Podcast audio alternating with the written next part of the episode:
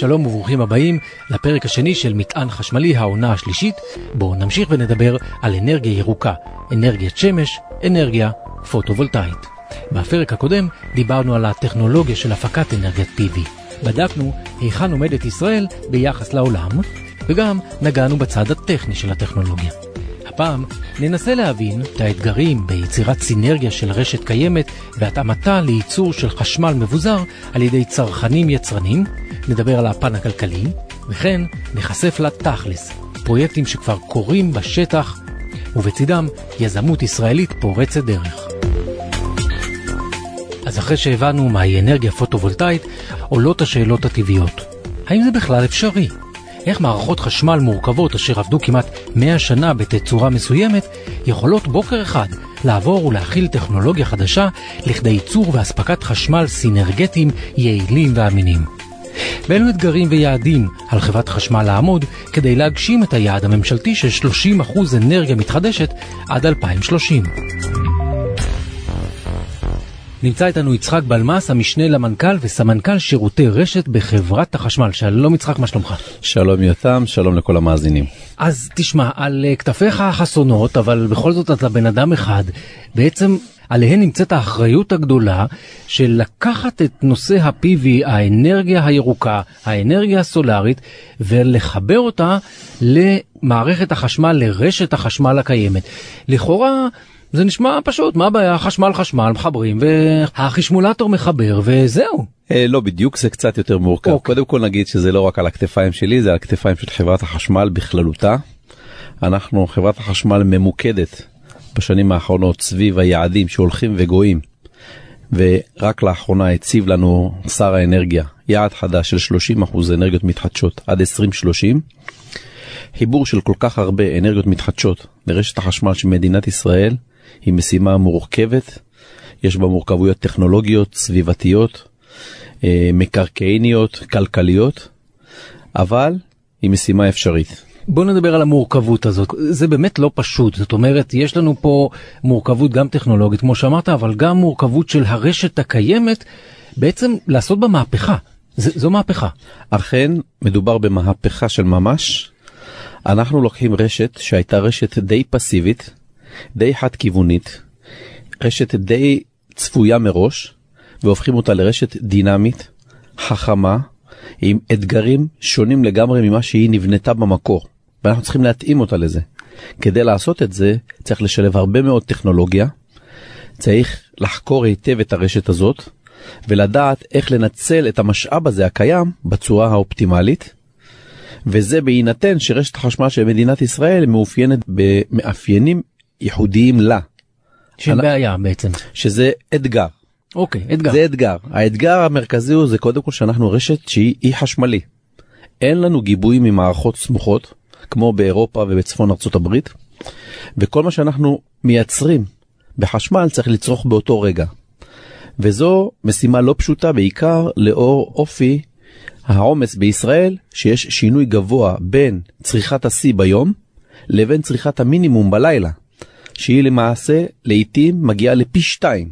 וכדי לנהל את הדבר הזה, עם אנרגיות מתחדשות, שהם עם המאפיינים המיוחדים שלהם, בעיקר שהם לא מתוכננים והם גם לא מנוהלים כמעט, צריך לייצר מערכת של ניהול ושליטה מאוד מתקדמות, שיודעת לחזות את העומסים מראש, שיודעת לחזות את הייצור מראש, לתאם בין הייצור לבין הצריכה, ולמעשה להבטיח בכל עת לא רק את קליטת הייצור הזה ואספקתו לצרכנים, אלא בעיקר להבטיח את השרידות של המערכת, את איכות החשמל ואת אמינות האספקה לצרכנים, כי על אותה רשת גם אתה וגם צרכנים אחרים יושבים, ויש פה השפעות הדדיות שצריך לוודא שימשיכו לפעול ביחד בהרמוניה זה לצד זה בלי להפריע אחד לשני.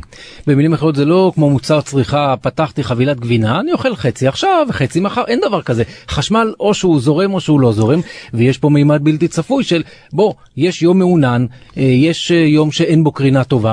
אז צריך גם לגבות את זה וגם לצפות את זה וזה ממש לא פשוט. אכן זה ממש לא פשוט ויש גם לילה צריך לזכור כן שבלילה גם אין שמש. כן. המסייע המרכזי לנושא הזה זה נושא ההגירה שהוא נושא שהוא מתפתח, מתקדם, ואנחנו גם מקדמים אותו בחברת החשמל כגורם מרכזי לתמוך את קליטת האנרגיות המתחדשות. היום הנושא הזה מבחינה טכנו-כלכלית עדיין נמצא ברמת בשלות לא מספקת, אבל הוא מתפתח בצורה די טובה כפי שגם האנרגיות המתחדשות התפתחו בצורה מאוד טובה בעשור האחרון. ככה אנחנו צופים שבעשור הקרוב גם האגירה החשמלית תתפתח, ולמעשה השילוב של אגירה וייצור של אנרגיות מתחדשות הוא-הוא הפתרון לניהול משק חשמל עם אנרגיות מתחדשות בצורה חכמה, יעילה וידידותית לסביבה. ויש פה גם הרבה סוגיות של דינמיקה של המערכת ויציבות המערכת שצריך להבטיח אותם בהרבה מאוד פרמטרים של מתחים, תקינים, של תדר תקין של המערכת. לא כולם יודעים אגב, יש מספר רשתות חשמל במדינת ישראל או במדינה מתוקנת בכלל, זאת אומרת זה נראה לכולנו, בסדר אני מחבר את המטען לשקע ובזה נגמר. לא, יש מספר רמות של חשמל, בואו רגע נדבר על זה כדי להבין את המורכבות של המערכת. מערכת החשמל בישראל מורכבת משלוש רמות מתחים עיקריות. יש את שדרת החשמל, שדרת האוטוסטרדת החשמל הארצית, מה שאנחנו קוראים לה מערכת 400 קילו וולט. ואליה מצטרפת מערכת 161 קילוואט מערכת ההולכה הארצית אלה למעשה האוטוסטרדות הראשיות שמובילות את החשמל ממרכזי הייצור למרכזי הצריכה. יש לנו את מערכת המתח הגבוה שזאת מערכת החלוקה מתחנות המשנה אל מרכזי הצריכה בערים ביישובים השונים ובסופו של דבר יש גם את מערכת האספקה ללקוח שזאת מערכת המתח הנמוך מערכת של 400 וולט. כל שלושת הרמות האלה מחוברות ביניהם באמצעות מערכות השנאה, באמצעות מערכות פיקוד ובקרה ששולטות ומנטרות אותם בכל עת, והמערכת הזאת היא מערכת עם מורכבות שלמעשה יש פה תנאים פיזיקליים שצריכים להישמר כל העת כדי שהמערכת הזאת גם תהיה אמינה, יציבה ועם רמת איכות אספקה תקינה. ובעצם אתה ואנשים שעובדים איתך פתאום לוקחים את המערכת הזאת ומניעים אותה ברוורס. לא בדיוק מניעים אותה ברוורס אבל אנחנו עושים לה רדיזיין. אוקיי. Okay. למעשה הסתכלות חדשה על כל המערכת כפי שאמרתי הייתה מערכת מאוד מאוד מסורתית עם זרימה חד כיוונית של אנרגיה ממרכזי הייצור למרכזי הצריכה היום כמעט כל צרכן הופך להיות גם יצרן מה שאנחנו קוראים באנגלית פרוסיומר. mm-hmm. שהוא גם בו זמנית גם יצרן יש לו איזה מתקן PV על הגג וגם צרכן בשעות העומס הרגילות.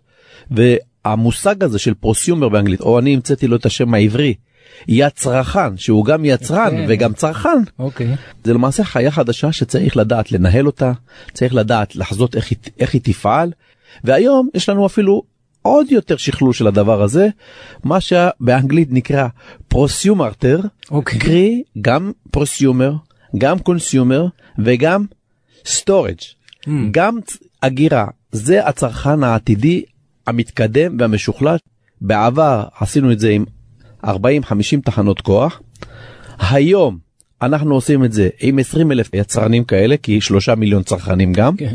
ומחר זה יהיה עשרות אלפים ומאות אלפים שצריך בכל רגע נתון לדעת כמה הם מייצרים כמה הם צורכים. חברת החשמל גם צומחת מזה בצד המשק שמרוויח מזה זאת אומרת זה לא ברור מאליו שכשיש הרבה הרבה יצרנים שהם צרכנים והפוך כל המערכת מרוויחה מזה בוא נדבר על זה. כן זה כולם מרוויחים מזה חברת חשמל התפקיד המרכזי שלה הוא להיות המאפשר, ה-enabler של כל המהפכה הירוקה הזאת. אנחנו תפקידנו להבטיח אפשרות של open access, כמעט כל מי שרוצה להתחבר לרשת, בין אם הוא יצרן או בין אם הוא צרכן, יקבל את הזכות הזאת, והחלק השני זה לנהל את כל הדבר הזה. איזה חסמים, בכל זאת החיים לא כל כך פשוטים הרי, איזה חסמים קיימים היום ברשת הולכת החשמל, ומה נדרש בעצם להפוך את ישראל לאימפריית השמש אם תרצה? רשת החשמל של מדינת ישראל היום היא מאוד מתקדמת. יש לנו למעלה מ-60 אלף קילומטרים של רשת פרוסה במדינת ישראל של רשת מתח גבוה ומתח נמוך, ועוד כ-8,000 קילומטר של מתח על ועליון. זוהי רשת מסועפת עם הרבה מאוד תחנות השנאה, עם הרבה מאוד תחנות טרנספורמציה, שפרוסה כ... ספגטי אחד בכל מדינת ישראל שמכסה כמעט כל פינה, כל כפר, כל יישוב. הרשת הזאתי יש לה תוכנית פיתוח מאוד מאוד אתגרית שהוכנה בחברה על בסיס היעדים שקבע המשרד, שהיא רואה את האופק עד ל-2040 היום. התוכנית הזאת היא נמצאת בהאצה של פעילות ממש ממש מטורפת. כמעט הכפלנו את ההשקעה ברשת באופן כזה שיאפשר את קליטת כל האנרגיות המתחדשות בצורה בטוחה ואמינה ותוך כדי זה ימשיך לספק חשמל לכל צרכן, לפרויקטים התשתיתיים הלאומיים, לפרויקט הדיור הלאומי, לפרויקטי התחבורה הלאומית, ובשעה, במיוחד בימים אלה, שהמשק בכלל נמצא במשבר בעקבות משבר הקורונה, אנחנו מאיצים את תוכנית הפיתוח שלנו, משלבים הרבה מאוד חדשנות, אוטומציה, חוכמה. אנחנו בימים אלה כבר יצאנו לדרך עם פרויקט מניה חכמה בכל הארץ, שלמעשה מאוד חשוב למימד של חיזוי הצריכה והייצור ברשת, מסתכלים כבר לכיוון כל עולם הרכב החשמלי ומכינים גם את התשתיות לטובת הרכב החשמלי ובמקביל גם את נושא ההגירה משלבים כבר בתוכניות. ולאור האתגרים האלה וכמי שמעורה ונמצא בתוך התהליך הזה, היעד של 30% הוא יעד ריאלי? אולי אפילו אפשר לפרוץ אותו? יעד של 30% עד 2030 הוא אתגרי, אבל הוא בר השגה. אני אגיד כשהציבו לנו את היעד של 10% ל-2020, גם אנחנו הטלנו בכך ספק האם באמת המשק במדינת ישראל מסוגל להגיע אליו, ולאו דווקא רק החברה. בסופו של דבר הייתה הירתמות רוחבית, גם מצד הרגולטור, גם מצד היזמים, להסרת חסמים. זה הביא אותנו לזה שהיעד שנראה ב-2020 10% היה נראה כמעט בלתי אפשרי, אנחנו משיגים אותו. אנחנו עליו. וזה פשוט ממש דוגמה טובה לאיך שילוב כוחות, גם של המגזר הפרטי, גם של המגזר הממשלתי, גם של המגזר הציבורי, מצליח לקדם פרויקט לאומי מול יעדים שנגזרו מיעדים בינלאומיים מוועידת פריז, ואני חושב שהיעד של 2030 ל-30% אנרגיות מתחדשות אפשרי. אנחנו בימים אלה שוקדים על התוכנית המפורטת לצורך פיתוח הרשת לטובת קליטת המתקנים הללו, יש פה גורמים נוספים שנדרשים להירתם ואנחנו עובדים איתם כתף אל כתף, בעיקר מתחום המקרקעין, כי יש פה הרבה סוגיות של קרקעות, ומנהל התכנון זה אפשרי. בפירוש כן, זה אפשרי. יצחק בלמס, המשנה למנכ"ל וסמנכ"ל שירותי רשת בחברת החשמל. בוא נדבר מספרים. 2020, איפה אנחנו נמצאים? אנחנו נמצאים היום בהספק מותקן של כ-2500 מגוואט, מתקרבים כבר ל-3000 מגוואט, הספק מותקן של אנרגיות מתחדשות. כדי להגיע ל-2030, ל-30% אנרגיות מתחדשות, אנחנו צריכים להגיע ל-16 אלף מגוואט. זה כמעט פי חמש ממה שאנחנו נמצאים היום. בפירוש אתגרי, מדובר בתוספת הספק שנתית של בין 1,200 ל-1,500 מגוואט בשנה. זה הרבה, אבל זה אפשרי. עשינו כבר שנים כאלה עם תוספת של 800 ו-900 מגוואט בשנה אחת, וזה היה בשילוב של מתקנים, גם מתקנים גדולים מאוד, אבל גם מתקנים קטנים על גגות, על מאגרי מים וגם בבתים אה, פרטיים. הדבר הזה הוא בפירוש אפשרי. סך כל האנרגיה שמיוצרת היום היא כבר מתקרבת ל-10% מהאנרגיה המתחדשת והיא מאפשרת לנו היום להתקדם ליעד של 30% ב-2030 באופן אה, שהוא אה, אפשרי. יצחק בלמס, המשנה למנכ"ל וסמנכ"ל שירותי רשת בחברת החשמל, תודה רבה לך. תודה רבה יותם, ואני מאחל לכולנו מהפכה ירוקה מואצת. אמן. ועכשיו נמצא איתנו חוני קבלו לשעבר ראש אגף אנרגיות מתחדשות ברשות החשמל וכיום מנהל פיתוח עסקי בחברת אנלייט אנרגיה מתחדשת. שלום לך שוב חוני. שלום לך. אוקיי אז עכשיו אני רוצה לדבר איתך על מה שנקרא משהו אחר לגמרי אבל ממש לא אחר לגמרי הפן הכלכלי זאת אומרת בסוף זו הכלכלה כבר אמרו את זה לפנינו בוא נדבר על כסף כמה עלה פעם כמה עולה היום ממש כסף ברמה הכי פשוטה. כל הדברים האלה הם מספרים מאוד מאוד אה, נזילים נכון. אינדיקטיביים אה, נשים פה disclaimer.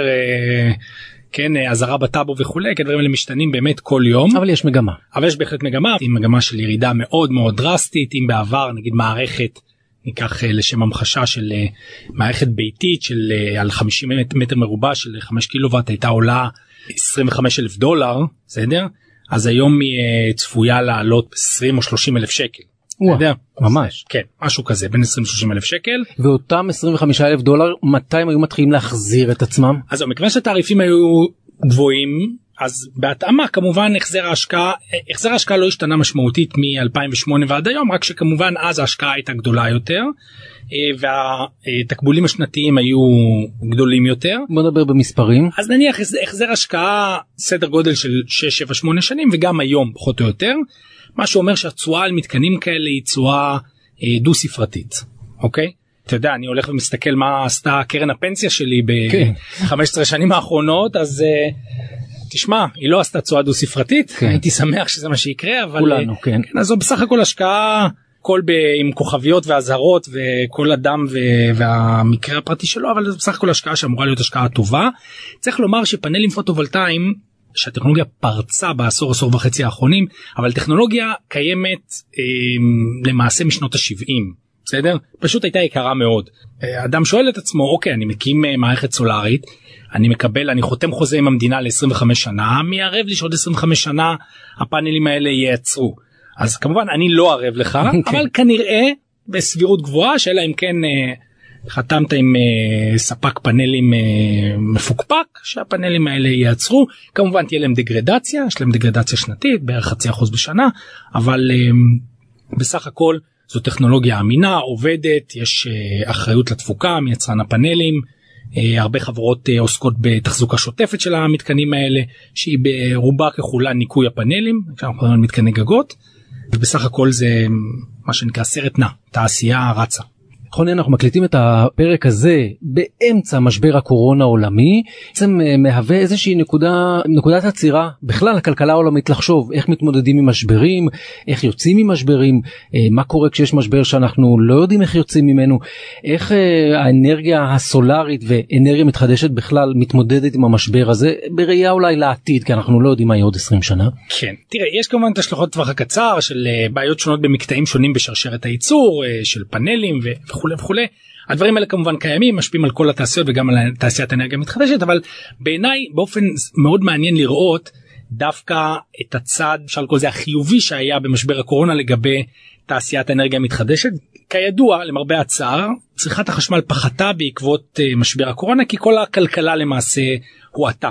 עכשיו מכיוון שהאנרגיה המתחדשת היא השמש זורחת והפאנלים מייצרים זה מה שנקרא מכונה בעגה המקצועית must run כן אי אפשר לעצור את וגם לא כדאי כי בעצם מייצרים כן. חשמל בחינם ברור. מהרגע ששילמת עליהם אז צריכת החשמל ירדה וכמות האנרגיה המתחדשת אה, נשארה אותו דבר קצת עלתה אבל אחוז האנרגיה המתחדשת מתוך כלל צריכת החשמל מאוד מאוד עלה במדינות אירופה בעיקר. ולמה זה חשוב? כי בעבר דיברו על האנרגיה המתחדשת במונחים של אתגר מקצועי, אתגר תפעולי לרשת החשמל. כלומר תחשוב, משק חשמל שלם צורך, צורך חשמל שהוא מתבסס על מה? הוא מתבסס על שמש, הוא מתבסס על רוח, הוא מתבסס, היו, היו שאלות, מה, מה יקרה אם יבוא ענן? יבוא כן. ענן ויכסה את השמש, מה, הרי זה לא מתבסס על חום יותר, זה קרינה. אז מה, פתאום אה, תהיה הפסקת חשמל וכולנו אה, נפסיק ליצור חשמל? ובעצם השאלות המקצועיות האלה הובילו ל, לכל מיני תיאוריות ש... רשת החשמל לא תוכל לספוג יותר מ-20% אנרגיה מתחדשת, 30%, 40%. ומה שמרתק אה, לראות מה שקרה במשבר הקורונה זה שפתאום בימים מסוימים רשת החשמל 60 ויותר מהחשמל המיוצר ואני מדבר איתך בכל אירופה לא במדינה ספציפית אה, מיוצר על ידי אנרגיה מתחדשת והדבר הזה קורה בצורה שוטפת בלי הפרעות אה, לייצור בלי הפסקות חשמל.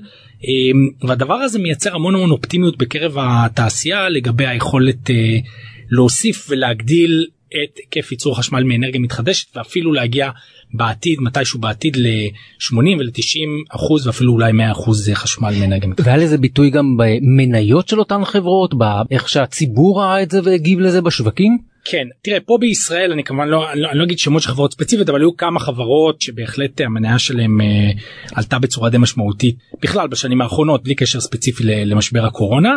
חוץ מזה ב, אתה יודע יש חברות שעוסקות בנישות מסוימות שהם הנישות שדיברתי עליהם שפרצו ממש ב, בשנה שנתיים שלוש האחרונות אה, נניח אגירת אנרגיה שבאמת אה, עושות ביצועים אה, מאוד מאוד יפים.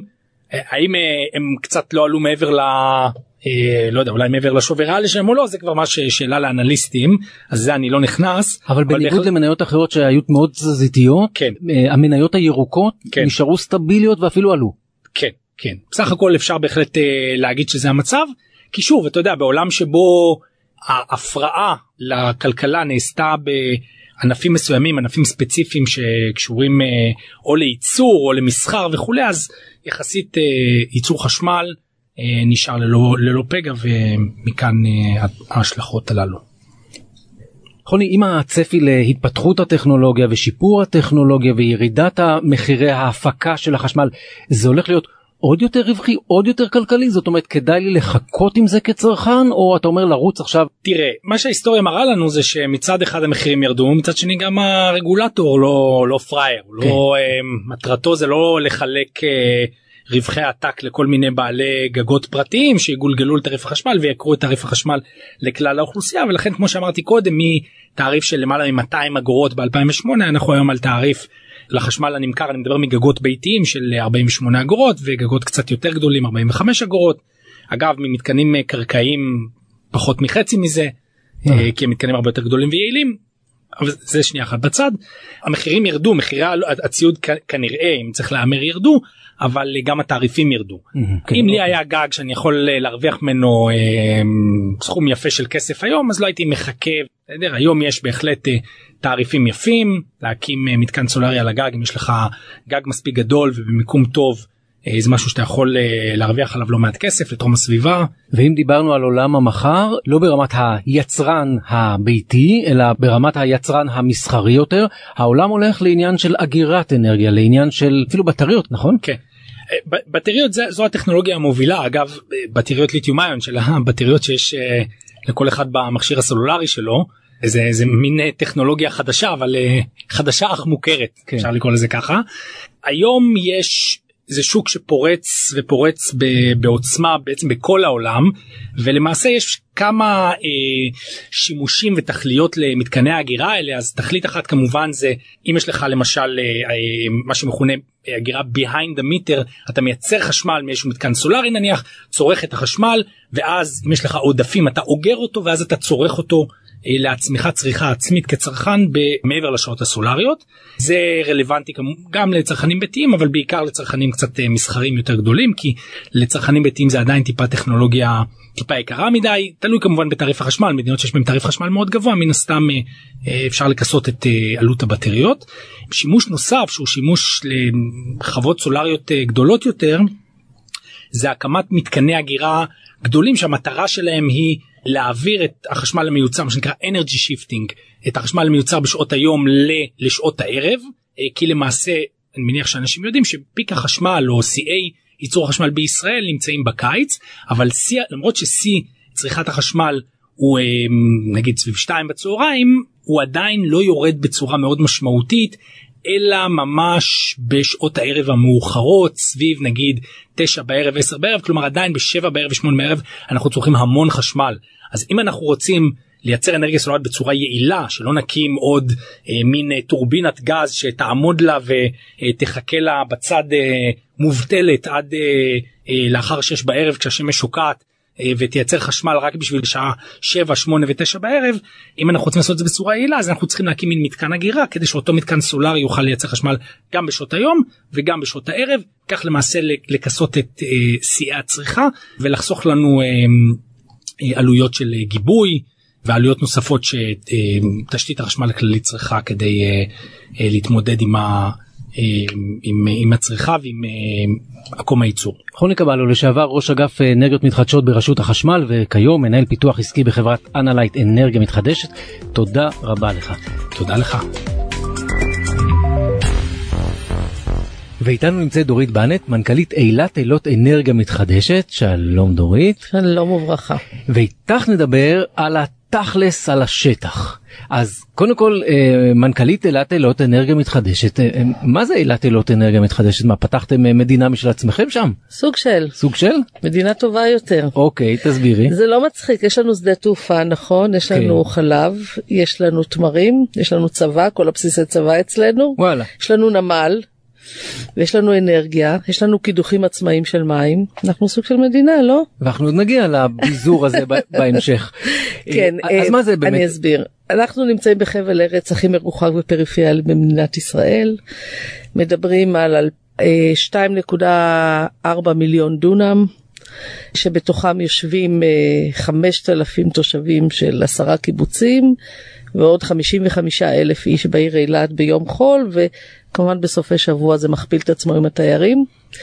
ואנחנו מרוחקים כ-200-300 קילומטר ממרכז הארץ והאקלים שלנו קיצוני שונה ואנחנו סוג של מקום אחר בתוך מדינת ישראל שהוא מקום מדהים ומיוחד. אבל הוא מייצר המון המון אתגרים בכל מה שקשור בתשתיות. בעיקר בתשתיות uh, תעסוקה כי האזור הזה מתמקד בחקלאות ותיירות ואין כמו קורונה שתראה כן. כמה שחוסר גיוון יכול לשבור אה, מערכת שהיא שבירה מראש וחיפשנו כל הזמן לגוון את מקורות התעסוקה והפרנסה באזור ולפני 14 שנים זיהיתי, זיהינו ביחד, אני אף פעם לא לבד, אה, את הנושא של אנרגיה מתחדשת כמשהו שאף אחד לא ידע מה זה. ואמרנו יש פה שמש 365 יום בשנה, יש לנו שטחים בלי סוף. יכול להיות שיש כאן תעשייה מאוד מעניינת, זו תעשייה חדשה, צריך הרבה חדשנות. ולא ידעתי הרבה, וטוב שלא ידעתי הרבה, באתי לשני ראשי הרשויות, גם לראש עיריית אילת וגם לראש המועצה. אמרתי להם, יש לי רעיון, והם קיבלו אותו, וזרמנו. והיום אחרי 14 שנים בעצם ייצרנו תעשייה חדשה מאוד יציבה וחזקה. שמייצרת הכנסות רבות ליישובים ולתושבים ולתעשייה בעיר. ייצרנו בערך 160 מגוואט אה, אנרגיה מתחדשת שזה כל ההספק השנתי של העיר אילת עד אה, תחמ"ש שפרען שזה צומת ציחור בערך. אנחנו פשוט או מעבירים לצפון ומשלימים את מה שחסר בלילה אה, מהמרכז. זאת אומרת כל עוד יש שמש כל האזור הזה שהוא שטח ענק אמנם לא עם הרבה תושבים אבל יחסית. המון צריכת מזגן. בדיוק, צריכת מזגן, בעצם כן. במהלך היום הוא עצמאי. הוא עצמאי, הוא מייצר לעצמו, אנחנו מייצרים יותר ממה שאנחנו צורכים, אז אנחנו גם שולחים למרכז לא מעט. בחורף בוודאי חצי מהכמות הזאת אנחנו שולחים למרכז. כי התעשייה... בגלל המזגנים הכל? כן, כי התעשייה שלנו היא מלונות, עם כן. מזגנים, לא שום דבר אחר. ובעצם אם היינו יכולים לאגור את מה שאנחנו שולחים למרכז, אני יכולה להגיד לך שאנחנו בערך מייצרים 100% מצריכת החשמל שלנו באזור, יום ולילה. ולשם אנחנו מכוונים באמת, אבל זה ייקח עוד זמן. אז כרגע אנחנו מייצרים הרבה חשמל סולארי, מוכרים לרשת, מוכרים לחברת חשמל, והקיבוצים מרוויחים בין חצי מיליון לחמישה מיליון שקל כל שנה כל אחד רק מהסולארי. התעשיינים, העיר אילת אה, מרוויחה הרבה כסף מכל הגגות שהיא כיסתה. זאת אומרת שאני בא היום לבית מלון באילת, אה, החשמל אמרת, שלך אמרת קורונה, הוא ירוק. אין הרבה אפשרויות, החשמל הוא ירוק. ירוק, ירוק לחלוטין. אה, אבל הבנו שזה לא רק זה. ואנחנו צריכים לייצר גם מקומות פרנסה, כי כמו שאתה יודע, שדה סולארי הוא פסיבי, בנית, הלכת, הוא עובד לבד. אוקיי. הבנו שזה עולם חדש, ונכנסנו לעולם החדשנות, הקמנו חממה טכנולוגית. 17 חברות בחממה הזאת, 13 סיימו, 4 נכנסו עכשיו חדשות, והסטארטאפיסטים יורדים לערבה. זה חלק מהתנאי. רוצים... שזה גם ציוני וזה לא מילה גסה. לא, בואו תכירו אותנו, אנחנו לא כאלה ווירדים, החיים פה טובים, כן. לא פחות. והם חיים בערך שנתיים שנתיים וחצי אורך התקופה חלקם נשארים חלקם פורשים אבל גם חלק מהאזור נכנס לסירקל של למעגלי העבודה של החברה הזאת כי הרבה פעמים החברה משאירה גם הדקווטר אצלנו כלומר אה, בערבה. בואי נדבר על שני סטארט-אפים בולטים אצלכם. תראה, יש שני סטארט-אפים מהפכנים שצמחו אצלנו, באמת, ברמת המדינה, ואני חושבת שהעולם הם הפכו להיות גם uh, שלדים בורסאיים, נכנסו לשלדים בורסאיים נכון. והם uh, מצליחים יפה מאוד. אחד נקרא חברה בשם אוגווינד, היא אוגרת uh, אנרגיה ומייצרת אנרגיה על ידי אוויר דחוס. עד היום שמישהו אומר אגירת אנרגיה ישר אומרים סוללה, סוללה זה שווה או עופרת או ליתיום איון או כל מיני חומרים שאנחנו משתמשים בהם אנחנו לא אוהבים אותם אנחנו היינו רוצים שבהמשך הדרך הם יצאו מה, מהשוק. וככל שנייצר יותר הגירה במכנית שלא דורשת חומרים כימיים שאנחנו לא אוהבים, הרי יצאנו בשכרנו. אבל מה זה אוויר דחוס? נשמע כמו מדע בדיוני קצת. איפה, איפה החשמל יושב? יש uh, בלונים, ממש בלונים, שיושבים בעומק 25 מטר מתחת לקרקע, דוחסים לתוכם עם חשמל אוויר, הדחיסה היא מחשמל סולארי מן הסתם. אוקיי. לוקחים את החשמל הסולארי, דוחסים אוויר, יש חלק מהמכלים ממים, חלק מהמכלים עם אוויר, ובעצם כשסיימת לדחוס ואתה רוצה לשחרר את האוויר, מן הסתם הוא יצא בלחץ מאוד גבוה, אני לא ארד לפרטים טכניים, אבל הלחץ, כשהאוויר יוצא בלחץ גבוה, הוא פשוט מפעיל טורבינה. אה, והטורבינה מייצרת חשמל. הבנתי, אוקיי. זה נורא פשוט. לכאורה על פשוט, פניו, כן. לכאורה מאוד מאוד פשוט. את יודעת, כל רעיון טוב הוא נשמע נורא פשוט ואיך לא חשבו על זה קודם. אה, זה- נכון. זה העניין. זה היופי שבזה. כן. אז זו דוגמה למשל שהיום סתם בקיבוץ יהל אנחנו מייצרים 1 מגה באוויר דחוס זה פיילוט ראשון בעולם והיום המחיר שלו הוא ב-50% ממחיר של סוללה. וואו. והוא מודולרי אתה יכול לעשות בלון אחד חמישה שישה מאה הכל מתחת לקרקע ואין לך שימוש בחלק העליון של הקרקע זאת אומרת זה שימוש כפול בקרקע. אז אה, זה אחד.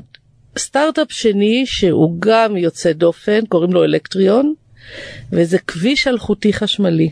וואה, אמרתי, ההוא נשמע כמו מדע בדיוני. עכשיו בכלל אנחנו- הטסת אותי קדימה. כן, טסים לנוגה ומאדים, פדים של אה, נחושת שיושבים בתוך הכביש ובעצם מקבלים חשמל מרשת החשמל והם משדרים חשמל לרכב שמתחת לרכב יש רסיבר שיודע לקלוט את החשמל, לתרגם אותו לכוח והרכב נוסע בלי מצבר, רכב חשמלי.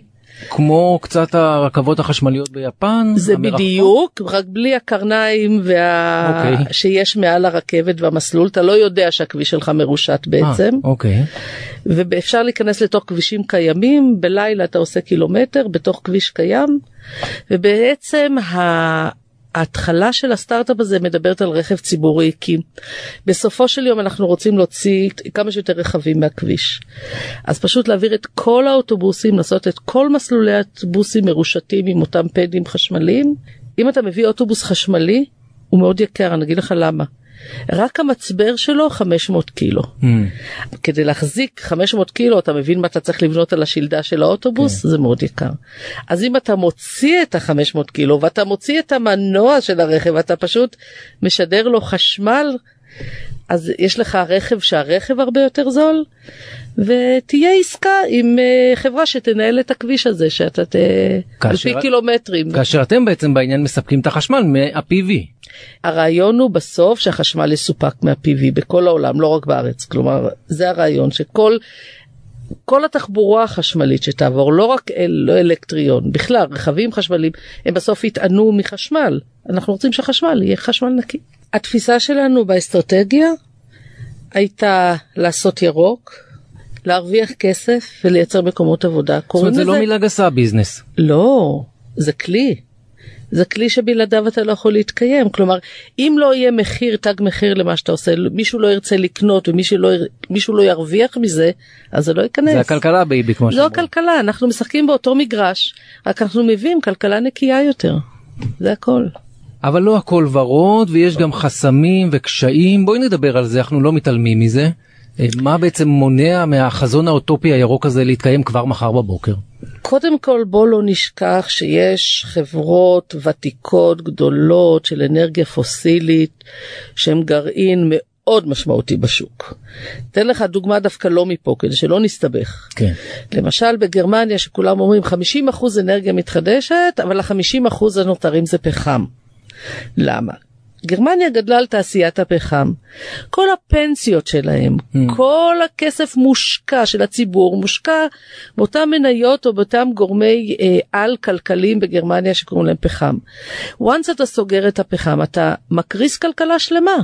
וזה בלתי ולכ- אפשרי לעשות נכון. בשנתיים. ולא, ממש לא. עכשיו, גם לא צריך בשלושים שנה, אפשר הרבה פחות.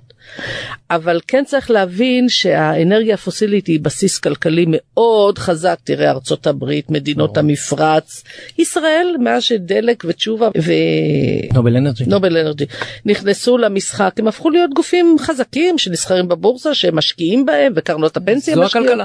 נכון, זו הכלכלה. אז לכן צריך אה, ענק כזה גדול להעיר לאט לאט ולהבין שמשהו משתנה. אז החסמים א' זה הגודל של השחקנים של האנרגיה היום בארץ, ב' זה התשתיות שמותאמות לאנרגיה מייצור אה, פוסילי. וב' כל ניהול החשמל הוא חושב ככה וחשמל כמו שאמרתי זה דבר ענק ומשמעותי ובסיסי ויש אחד פחד לשנות וב' שמרנות לשנות. אבל השאלה היא האם יש תהליך למידה? זאת אומרת האם זה מתקדם בכיוון הנכון? יש תהליך למידה, אני כל הזמן אומרת שהוא איטי מדי, אבל מי שמנצח בו בסוף זה השוק. ובגלל שסין לקחה על עצמה את המשימה לקדם אנרגיה סולארית בצורה משמעותית, הכוונה לייצר פאנלים. והיא מייצרת פאנלים במחיר שכמעט הוא אפס.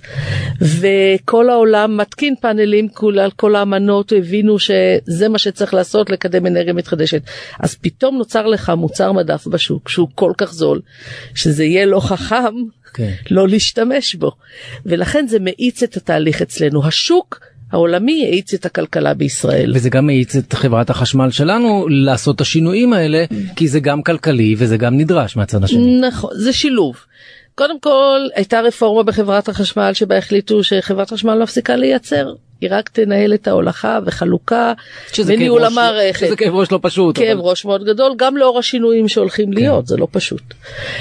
אז קודם כל היצרנים הפרטיים הולכים להיות היצרנים ששם זה כלכלי יותר וברור שהיום אנרגיה סולארית זה הכלכלי ביותר יכול להיות שיגמרו הסכמים עם דלק ונובל והמחירים ירדו למחירים האמיתיים של גז יכול להיות שתהיה תחרות באמת בין uh, סולאר לגז אבל כרגע הסולאר הוא במקום הראשון מבחינת כדאיות כלכלית.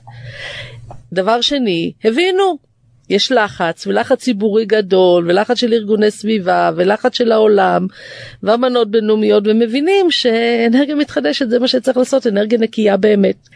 עכשיו הגענו לנקודה שכמות האנרגיה המתחדשת לא יכולה כבר להיכנס לרשת בגלל העומס על התשתיות כי זה עומס שעתי. זאת אומרת יש תחנות משנה ויש אה, קווים שתכננו לכמות מסוימת של חשמל, בטח בפריפריה. ופתאום הפריפריה מכפילה את הכמות הזאת. אז מה עושים? זה כמו עץ, תדמיין שיש לו גזע וענפים קטנים שיורדים, אז אנחנו בסוף הענפים הקטנים. כן. פתאום הענפים הקטנים הופכים להיות היצרנים, אז הם מתחילים להכניס המון חשמל, אז התשתיות לא מתאימות. באיזה קצב משנים, איך משנים, אפשר לשנות את התשתיות בשיטה אחרת לגמרי שלא תגזול הרבה כסף למדינה. תהליך למידה. תהליך למידה לא פשוט, אבל הדו שיח קיים כל הזמן.